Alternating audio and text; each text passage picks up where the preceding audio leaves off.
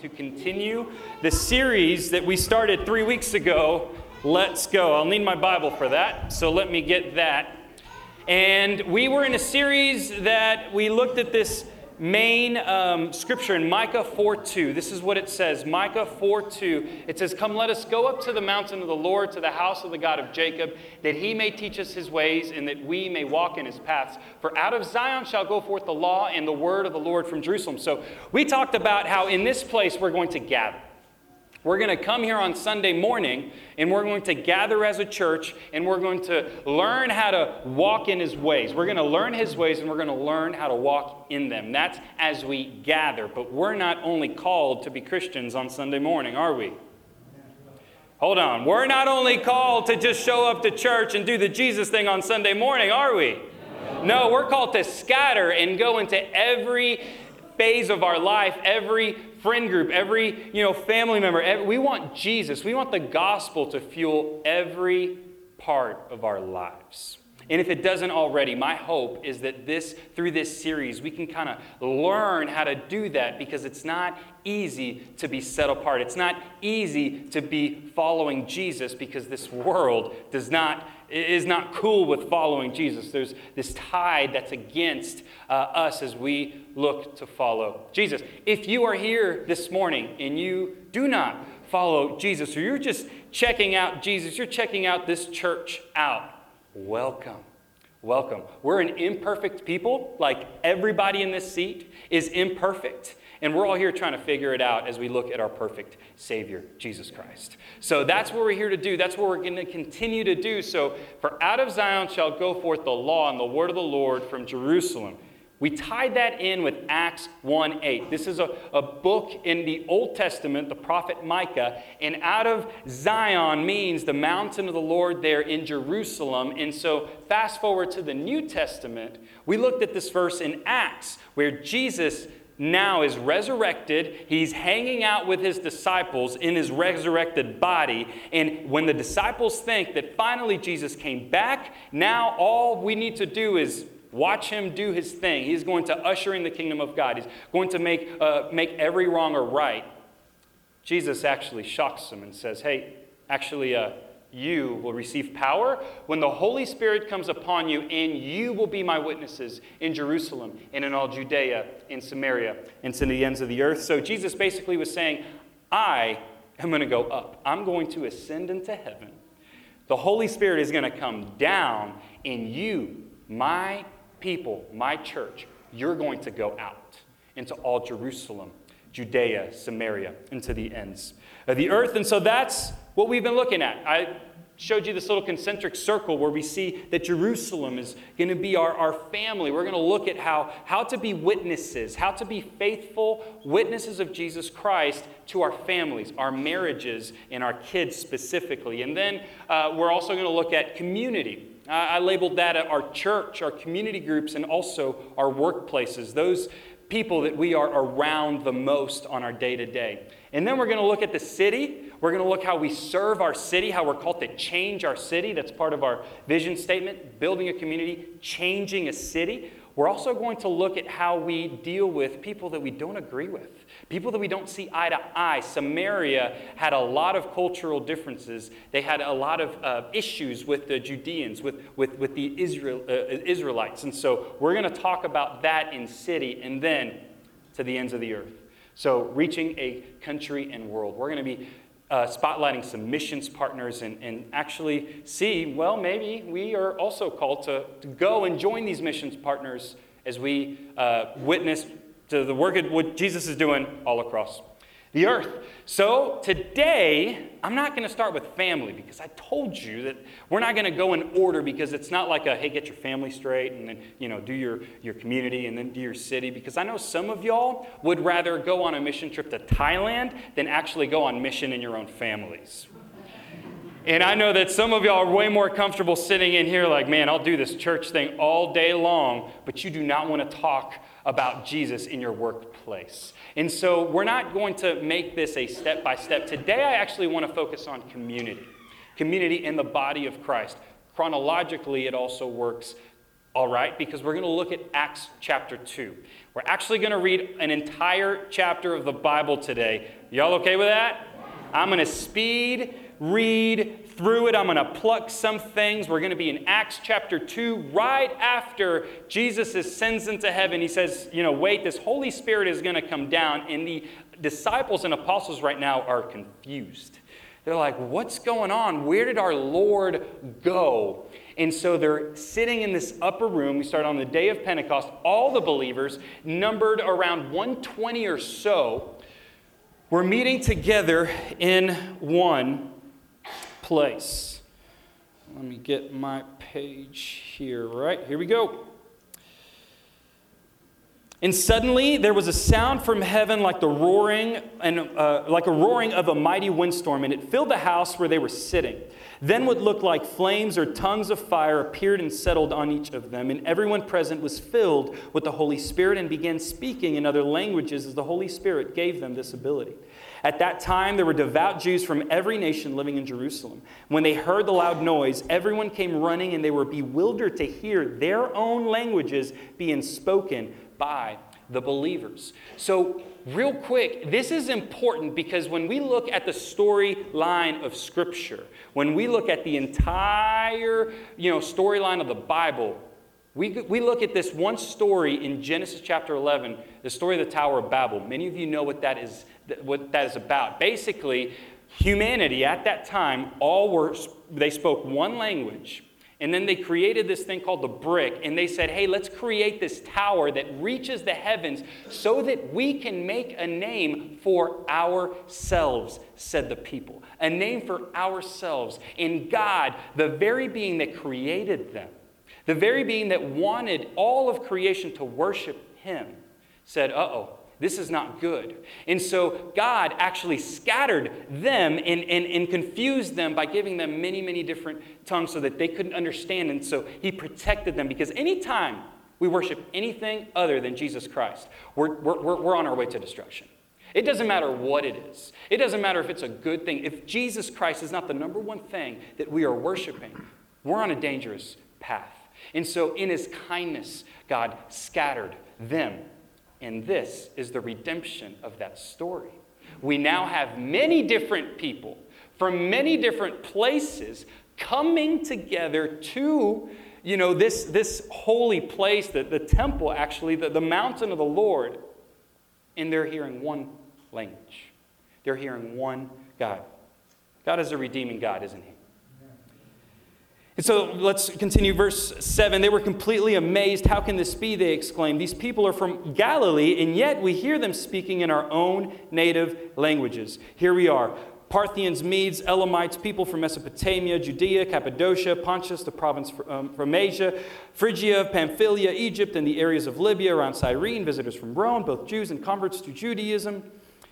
Christians and Arabs, and we all hear these people speaking in our own languages about the wonderful things God has done. I have a little map that shows all of the different nations that were represented. So, all of those black lettered names are all of those nations that were present there at the time of Pentecost. It was a pretty incredible moment that was happening. And yet, verse 12 they stood there amazed and perplexed. What can this mean? They asked each other.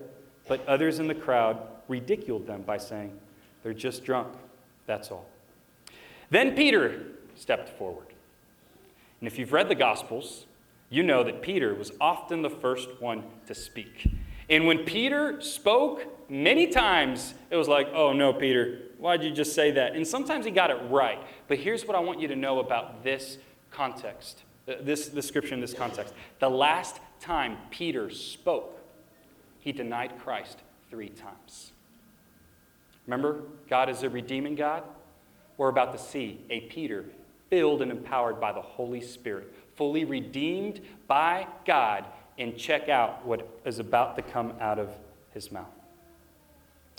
With the 11 other apostles and shouted to the crowd Listen carefully, all of you, fellow Jews and residents of Jerusalem. Make no mistake about this. These people are not drunk, as some of you are assuming. Nine o'clock in the morning is much too early for that. No, what you see was predicted long ago by the prophet Joel. In the last days, God says, I will pour out my spirit upon all people. Your sons and daughters will prophesy. Your young men will see visions, and your old men will dream dreams. In those days, I will pour out my spirit, even on my servants, men and women alike, and they will prophesy. And I will cause wonders in the heavens above and signs on the earth below blood and fire and the clouds of smoke. The sun will become dark and the moon will turn blood red before that great and glorious day of the Lord arrives. But everyone, everyone who calls on the name of the Lord will be saved. This is the gospel message of a God who came down. Now we have salvation through Jesus Christ. And so today we are able, filled with the Holy Spirit, to do all of these amazing things. But we're also looking forward to the day when Jesus returns and truly restores and renews all of creation. This is a big word. So he continues People of Israel, listen. God publicly endorsed uh, Jesus the Nazarene by doing powerful miracles, wonders, and signs through him as you well know. But God knew what would happen, and his prearranged plan was carried out when Jesus was betrayed. With the help of lawless Gentiles, you nailed him to a cross and killed him. But God released him from the horrors of death and raised him back to life, for death could not keep him in its grip. King David said this about him I see that the Lord is always with me. I will not be shaken, for he is right beside me. No wonder my heart is glad and, and my tongue shouts his praises. My body rests in hope for you will not leave my soul among the dead or allow your Holy One to rot in the grave. You have shown me the way of life, and you will fill me with the joy of your presence. Dear brothers, think about this. You can be sure that the patriarch David wasn't referring to himself, for he died and was buried, and his tomb is still here among us. But he was a prophet, and he knew God had promised with an oath that one of David's own descendants would sit on his throne. David was looking into the future and speaking of the Messiah's resurrection. He was saying that God would not leave among, among the dead or allow his body to rot in the grave. God raised Jesus from the dead, and we are all witnesses of this. Now, we talked about these this witnesses. When you encounter Jesus, when you truly encounter the grace of Jesus Christ, you will never be the same. You can't be the same because He changes everything. When you realize that there's nothing that you can do to earn God's love, and that it is a free gift from heaven so that you can know and be in relationship with heaven, it changes everything. The Lord said to my Lord, uh, nope. Where am I? Verse 34 For David himself never ascended into heaven, yet he said, The Lord said to my Lord, Sit in the place of honor at my right hand until I humble your enemies, making them a footstool under your feet. So let everyone in Israel know for certain that God made this Jesus, whom you crucified, to be both Lord and Messiah. Peter was on fire, quite literally. He had just had the fire, the very presence of God, empowering him to speak these words. And why am I sharing this with you? as we talk about community in the body because you and I are called to this very thing. We are called to be these type of witnesses. Witnesses that are bold, witnesses that are full of love for others. When we preach, we see something crazy happen in people's hearts. We see fruit, and these next verses teach us what that fruit is. Verse 37. Peter's words pierced their hearts, and they said to him and to the other apostles, Brothers, what should we do? What should we do? And I don't know about you, but I hope that there's been a time in your life when you've encountered the love of God and you're like, What do I do? I don't know what to do. And Peter replied, Each of you must repent of your sins and turn to God and be baptized in the name of Jesus Christ for the forgiveness of your sins then you will receive the gift of the Holy Spirit. This promise is to you, to your children. We did this today when, when we dedicated kids. This, this promise is for our kids. As we know Jesus, we now give this promise to our kids as we raise them up to know Him. and to those far away, all who have been called by the Lord our God. Then Peter continued preaching for a long time, strongly urging all listeners Save yourselves from this crooked generation. And those who believed what Peter said were baptized and added to the church that day, about 3,000 in all. That was a good day for the church. And it's been getting better every year since that. My friends, that is the beginning of the church. That's the beginning of every church that calls on the name of Jesus Christ. This is the genesis of the church. And we see some things that I just want to call out as, as we look to, to being His body, His community out there and everywhere else we go. I will be talking about community groups in a little bit, but before I, I go there, I, I, you know, that, that you know, as we go, we want to go higher, right? And, and when we go higher, we know that that's going to clash against our culture because Jesus' ways are not the ways of the world. And so we're going to go higher. We're also going to go deeper. We're going to go deeper in our devotion with Him, and that's going to clash with our time and with our energy because we all have busy lives. And so we need to understand that when we, when we go, when we go after Jesus, when we scatter, that's going to clash against time and energy. And then we're going to go farther. We're going to do things that we never thought were imagined in the same way that Peter probably thought there's no way that I'll ever be able to do this or say this given his past, given his story. And so we're, that, that, that clashes with our comfort. That clashes with our, you know, security of I just want to stay here. I don't want to be seen as this, you know, crazy radical person. But anyway, we're, we're going to get there. So when we go higher, clashes with our culture. Let's make him known. Let's make Jesus known. Let's make him known in our lives. Let's, let's make him known in other people's lives. And as we go deeper, Let's build relationships as a body. Let's build relationships with one another. This is where community groups come in. I'll get there in, in a little bit. And as we go farther, let's make disciples. Let's make disciples. We are involved in a lot of things, but there's one thing that Jesus asked us to do. He says, Hey, be my witnesses. And he also said, Go and make disciples of all nations, teaching them everything that I have commanded them and baptizing them in my name. So as we go farther, as that kind of clashes with our, our comfort zone, let's be about making disciples. So, how do we do this? Well, we're going to close the chapter starting with verse 42. All the believers devoted themselves to the apostles' teaching and to fellowship and to sharing in meals, including the Lord's Supper and to prayer. There you go. Devoted themselves to the apostles' teaching, the word to fellowship, to, to hanging out with a purpose, to sharing in meals, eating together, breaking bread, and prayer. I think those are pretty good things that we can do as we are the body out there. And, and, most definitely, we do that in community groups. So, a deep sense of awe came over them, verse 33. And the apostles performed many miraculous signs and wonders, and all the believers met together in one place and shared everything they had. They sold their property and possessions and shared the money with those in need. They worshiped together at the temple each day, met in homes for the Lord's Supper, and shared their meals with great joy and generosity. All the while praising God and enjoying the goodwill of all the people, and each day the Lord added to their fellowship those who were being saved.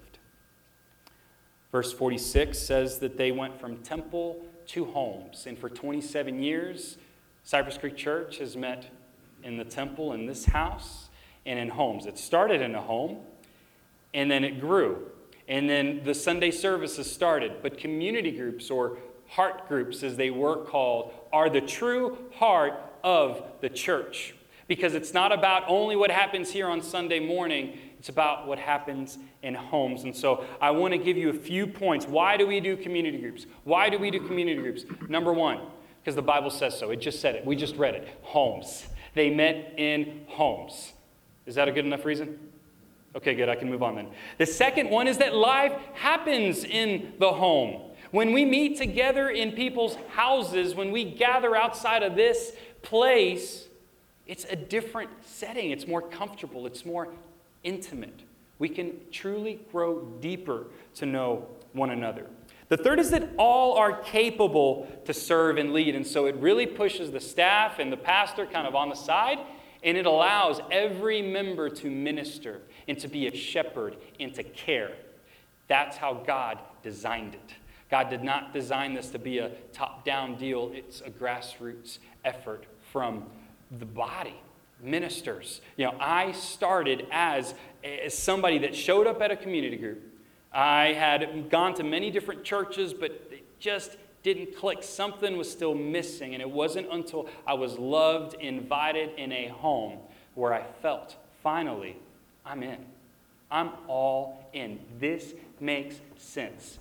That this walk is not to be walked alone, but it's to be walked with other believers that are going to challenge me, that are going to encourage me, that are going to keep me accountable, that are going to make sure when I do something foolish, stop it. Good. I needed that. Thanks. And I can continue on my journey. It's about everyone being involved. And Then the last thing is that they're easily reproducible. It takes years to produce something like this, but it only takes a few months to multiply a community group. So, like I said, I, I, I, grew up Catholic. My story is that I, I grew up Catholic, and, and when I would go to church, I would have true awe and reverence towards God. I knew the Father, I knew the Father's love. And I knew that Jesus was on the crucifix, but I, I was confused about that. I, I, I, lived with a lot of guilt. I knew that what, when I sinned, I knew that was wrong, but I thought that that guilt only distanced me from God. And so I tried very hard by doing different things to kind of work my way to God, and I realized I wasn't very good at that. The, the, bad, uh, the good never outweighed the bad. And, and I want to tell you a story. When I was 15, I found myself in Boston. I, I went to a five week uh, music summer program in a college there, and I was by myself for the very first time. And that's when I realized some of my sin issues kind of coming to play at 15 years of age. So I was invited to this uh, room, this dorm um, room with some friends, and you know, we were 15, and they brought beer into that room, and I went there with them, and I only opened up a can because I didn't want to be that weird person. I knew it was wrong, but I opened up the can. I think I took one sip, and it wasn't like 15 minutes until the, you know, the, the residential folks kind of came in and crashed our little party. It wasn't much of a party, but they, they, they came in, got us all out and I was kicked out of the program. I was kicked out of the, the dormitories. I was the one that stood up and said, Hey, hold on. We, you know, anyway, I didn't get kicked out of the program. Here's my point I was distraught. I was by myself. I was alone. And I went to a church. And I'll never forget showing up at the doorstep of that church and finding a locked door. And I thought, this can't be it. There's something missing. And it was three years later when I was 18, a freshman at Texas State, when I walked into a community group and I was fully loved and fully known, not only by God, but by my brothers and sisters. And that's when my transformation journey truly began. I was baptized. I, had a, I didn't want to be baptized because I'd already you know, been sprinkled and stuff like that, but I realized it wasn't about the act. It wasn't just about doing, it was about obeying Jesus and what he has called us to do. And so that's a little bit of my story. I'm a big, big, big fan and, and pusher of community groups, small groups. And so, what I want to do, I want to do two things as we close. Number one, if you're a community group, can you please do me a favor and stand up? If you're a community group leader, sorry, if you're a community group leader, do me a favor and please stand up. So, if you're not in a community, here are your community group leaders. Talk to them. They're not as scary as some of them may look. And ask them, when does your community group meet? And feel free to go and check it out with no strings attached. Just go and hang out with a purpose. Thank you, community group leaders. You can sit down. If you attend a community group, I want to encourage you to pray about becoming a leader of a new community group and multiplying that community group. We kind of talk about, like, man, when my community group split. No, we don't split community groups, we multiply community groups. It's about multiplication. It's about filling our cities with community groups of people that love Jesus and want to make him known. That's it. And you, it's not that hard. The Holy Spirit takes care of it. And if you're a community group leader, you know, tell them there's no micromanaging on our side, on our end. We allow the Holy Spirit to do his thing. among our church. And if you are already leading one, those of you that stood up, who are we investing in? Who are we, you know, equipping so that they can take our place or, or start, start a new one? So join a community group. And, and here's why. Here's the main reason why we need to be about community groups. I want to roll this clip. It's only 40 seconds long. We rolled it a couple weeks ago. Um, check this out. One word describes Cypress Creek Christ centered. Grace. Blessed. acceptance, New friendships. belonging. Love. When I think of Cypress Creek Church, I think of authentic community. Community. community. So, me, to us, Cypress Creek, is home. home. Home. Home. Home. Home. Family. It's family. Family. Family. Family. Family. Yes, CCC is my family, with all that entails. And yes, it is good. So, those people, and hopefully a lot of you, would agree with those words. But I know that there are hundreds and thousands of people in Hays County that cannot say they have any of those things. That's why we go. That's why we go. Our community groups are Jesus centered. We look to Jesus when we meet. We're about relationships and we're missional. It's those three things together. It's about Jesus, it's about loving one another really, really well, and it's about being on mission for Jesus Christ. And so, I want to challenge you today. Go to a community group. There's a community group kiosk back there that you can check out. I also want to share some very exciting news, but I'm going to ask them to do something before I call them up. The most crucial tool that we have as we go is our story. I shared a little bit about mine, and I want somebody else to come and, and share their story. Bob Moss, come forward, please. Give it up for Bob Moss. Bob, would you mind? He, he has mastered this thing. Uh, tell us a little bit about it. It's a, you call it a two minute story? Yes. I think I can listen to your story for two minutes. Okay. Can you share your story for, in two minutes? I can. Can I put the. I'm just kidding. Go ahead. Time Please. me. Yes.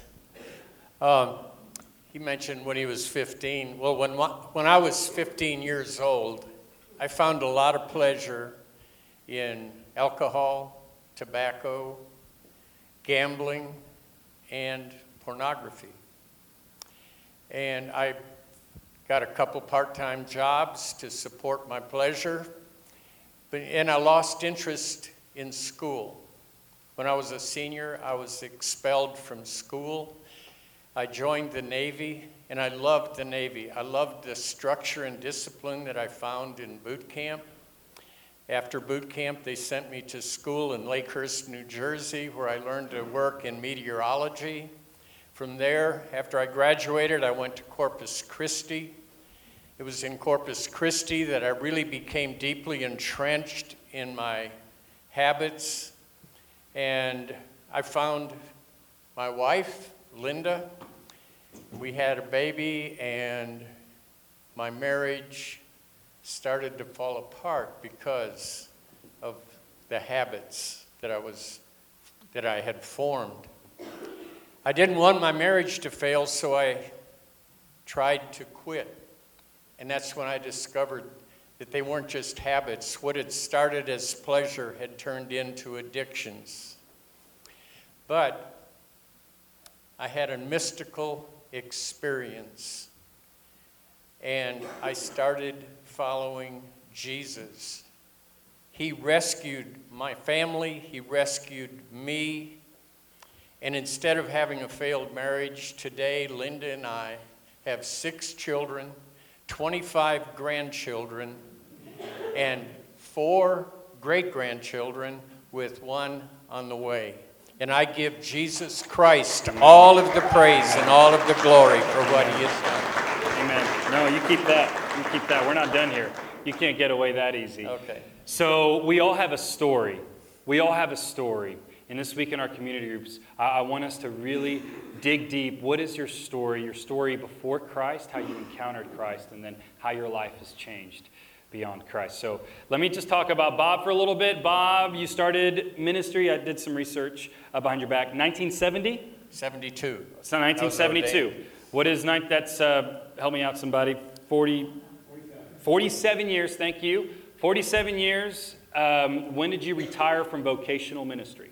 Three, little over three years ago on my uh, 74th birthday. So Bob retired, and then that's when he came to Cypress Creek Church. He and Pastor Rob had a really strong bond, and so he led our CR uh, ministries, meeting up with a bunch of guys, leads a community group, and uh, I asked him to meet with somebody. Here's the story. I asked him to meet with somebody, and, and he did, and then he called me. And if you ever want to get excited about what God's doing, just have a conversation with Bob. and I said, Bob, this is so great. I'm so glad that this happened. I'm concerned about your time. And he said that he had some thoughts as well. And so, long story short, this morning I am presenting to you our new pastor of spiritual formation. Bob has come out of retirement to be on staff at Cypress Creek Church in this season. And I got to tell you, for me, as a young, new lead pastor, to have a sage and a warrior like Bob, I want to be like Bob. I've said that before from the stage. I just want to be, have that peace and have that joy that is so deeply entrenched in, in you that is obviously from Jesus Christ. And so it's going to be fun. Uh, he's going to be speaking at the men's breakfast next week. We're doing it early, 7 o'clock. Um, we'll have some worship, we'll have some coffee, we'll you know, have a, a, short teaching, and of course, fellowship. So, fun things are yet to come. Is there anything you'd like to, you'd like to add? Well, I'm honored and uh, blessed and very grateful to be a part of this church. Linda and I uh, are just overjoyed. Yeah, I have to give him a hard time. You said you retired from vocational ministry, but you never really retired. You were always doing ministry, and so we'll go ahead and, and, and put a title. Uh, he'll be helping out with community groups some, and so, Bob, I'm so excited. I'm so too. excited. Amen. Give it up for Bob, please. Take that. As you're thinking of your story, I, I want you to think about um, there's, this, there's this verse in Matthew that says that you are the light of the world. I think it's, it'll be on the screen. I'm not going to read it, but you can see it there. And it asks us to not hide our light underneath a lamp, but to make, make sure that it is open so that everyone can see that light. And I was driving this morning, earlier this morning, the, the, the, the uh, sun was still down, and those lights in Wimberley Square, you know, were lit up, and I was thinking about all those little lights, and some places have no light. And it was kind of cool. You know, I knew I was speaking this message, and I thought, that's Cypress Creek Church. We are these little lights in our community, and we need more lights. We need more lights. And whenever um, I learned how to play the piano, I had a Russian piano teacher. His name was Elguja. He was a disciplinarian because uh, he was Russian. And uh, I'm grateful because now I know how to play the piano. But he always did something that was really special. He would play a song for me in full before we started working on it. And that inspired me to want to play like he did. Never really got there quite there, but I would try to imitate him. And because he showed me how to play the song before, I knew what it sounded like. And I was ready to go ahead and tackle that song, even if it was a difficult. That is our story. Our story, when we share it for others, it demonstrates what God can do. And a lot of people are just waiting for a true example of a faithful witness of what it looks like to actually follow Jesus. And that's going to change their maybe perspective of what church is like or what Jesus is like. But that's the power that our stories have. It's resurrection power, thanks to what Jesus has done for us. So as we close, I encourage you join a community group. Share your story. Let's go. Let's pray. Jesus, I thank you that you came and that you gave us hope. I thank you that we are like Peter, who at, at a time we, we, we just turned our backs on you, but you made a way for us to come back. You don't define us by who we were, You define us by who we are in you, and that's sons and daughters of the Lord Most High. And Father, I pray for anybody in the room that is still on that journey. I pray for anyone here this morning, Lord, that needs an experience with you, Father. I pray that they would know that you're here, that you're not disappointed, that you love them, that you see them, not by what they've done, but who they are, who you say they are. And Lord, may we be faithful witnesses as we scatter from this place. We ask for more lights, God, in Wimberley, Texas, and San Marcos, and Kyle, and in Buda. We ask for your will to be done. In Jesus' name.